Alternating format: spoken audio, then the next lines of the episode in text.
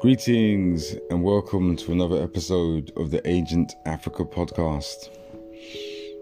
It has been some time since I embarked on a new chapter and shared with you all. Uh, I went through a lot of changes, new experiences, and um, this took some time to calibrate within my mind, but I always had the intention of returning you may recall in the last few episodes, I was uh, experiencing French speaking Africa in the beautiful country of Togo, uh, breaking bread with the Togolese, and uh, who essentially are family to the Ghanaians. You know, they are the same people once you break down the history, which I, I think I did a segment on that.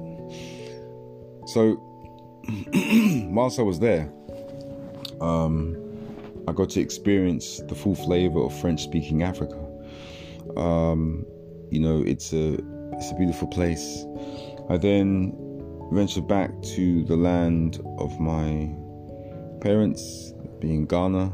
Spent time in my father's village and traveled through my mother's birthplace. Uh, they weren't burnt as they weren't born in the same area. But essentially, there was a few factors which uh, made it uh, a bit difficult to remain in Togo. I got working for a young, uh, well, I shouldn't say young, I got working for a, a firm in, in, Togo, which is originally run by a, a gentleman from the Netherlands. And it was an amazing experience. I learned many things there, and um, uh, it was uh, really um, enlightening. Um, but I also didn't want to be confined to any particular place. And so it became to the point where it was time to to live somewhere else for some time. You know, I will return back to Togo, um, but uh, I wanted to move around a bit. I then traveled into various parts of Benin. Um, you know, which was interesting. And from there, I then ventured back into Ghana um, and took some time to reflect.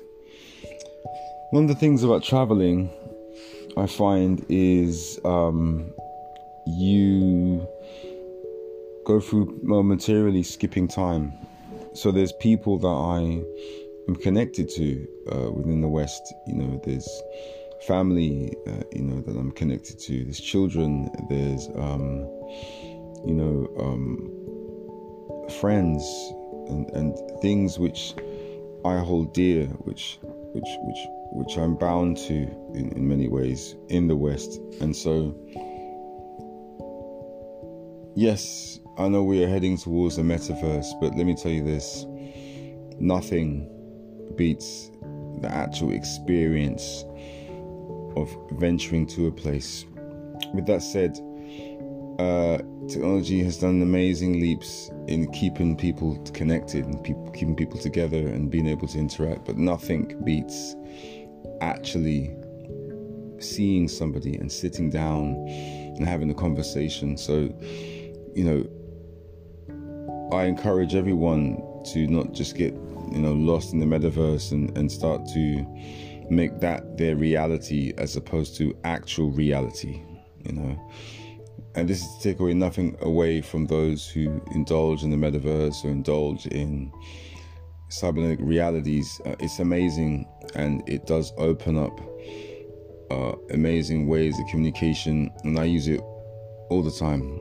But, uh, you know, don't forget to go out and engage in real life. Don't forget to go for walks. Don't forget to, you know, uh, stimulate the nerves and the senses by venturing outside.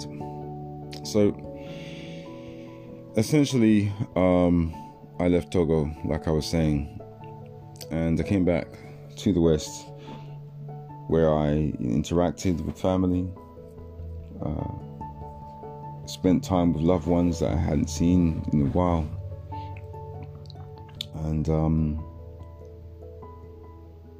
wanted to experience different parts, different um, rekindle, reenact uh, nuances that I've kind of ignored. Um, so I began writing, started to write, and um, wanted to share my joy and share my sorrows essentially and share my experiences with with um, with with the intent of just connecting you know? One of the things that uh, you'll find uh, once you've done some traveling is the whenever you visit somewhere you you you struck a connection with the place whether you want to connect with it or not, you start interacting. The moment you start breathing the air and eating the food, you've now become a part of that place, and you you forge connections. You you you start to take on uh, a um, a uh, a care. You start to take on the embodiment of an area. When this is whether you enjoy it being there or not if you have to live somewhere for some time, you start to create a connection with, with things. And um, I brought those experiences with me.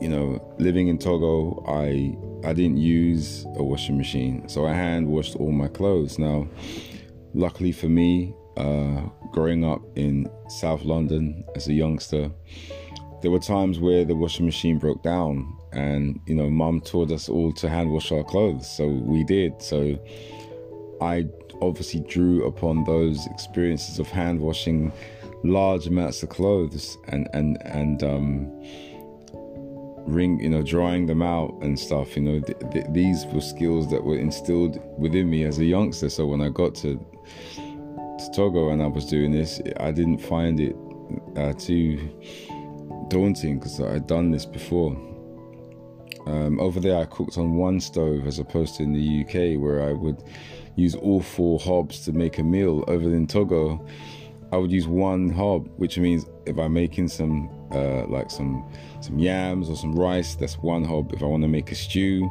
I've got to use the same hob, which means it takes twice the time to prepare a meal. Um, these were different things that I began to experience. The climate is different as well, so the terrain is different on the physiology. Uh, these are different things you'll encounter. You know, uh, the same as when I was in Egypt. Um, it has uh, areas where it's extremely dry, areas where it's extremely hot, and times where it gets really cool and cold at night. You know, so you take these experiences with you wherever you go. But one thing it does do, you start to see the connection. You start to see uh, the links between us as as the humans uh, uh, from different parts of the world, and you start to see the invisible barriers that we've built up for ourselves. When essentially we're just people. This is what I wanted to share. This is the point I'm trying to get to. We're just people, and um, uh, we live in a world where barriers have been defined, uh, you know, borders, and you know, that's not to say we shouldn't have any borders. I'm just saying that we have done an amazing job at creating the illusion of separation, where we've actually convinced ourselves that because of an invisible line, or because of the name of a particular land area or landmass, that we are somehow overtly and extremely different. And it's created a world of division, separation, and, and, and conflict. And uh, you start to look at the world a different way when you travel. You don't get so caught up in the mesh of these invisible barriers you know and so what i essentially want to share with you is don't allow yourself to be caught up in these barriers. Of course, you need a passport to travel, of course, you need visas and you need these things, but when you remove all the bureaucracy, when you remove all of the red tape, when you remove the things which quintessentially hold us, classify us as so different, when you remove all these things, you begin to realize that essentially we are just the same. And it doesn't matter what the rest of the world wants to do, allow the rest of the world to live in its separation and its division and continue on your journey of oneness and understanding that we are essentially human beings on this amazing uh, ball of rock hurling itself through space at tremendous speeds around the sun. And um, some people believe that the earth is flat and, and it's a plane and things revolve around the planet. Whatever your perspective, uh, essentially, this is this vessel, this vehicle we call Earth. Uh, you know, uh, you know, Gaia, uh, Asasi, you know, um, Aviasi, whatever you want to call it. Uh, you know, uh, uh, this is our home, and while we are home, we should learn to respect our residents.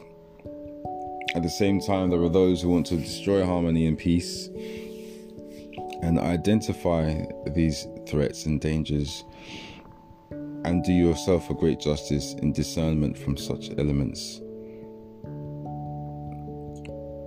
I'll leave you with that, and I will be going more into my experiences, into the different places and the different areas I encountered, and will share with you some of the plans for my next journeys. But until then, look after yourselves and each other, and I'll see you soon on the Agent Africa podcast. Take care.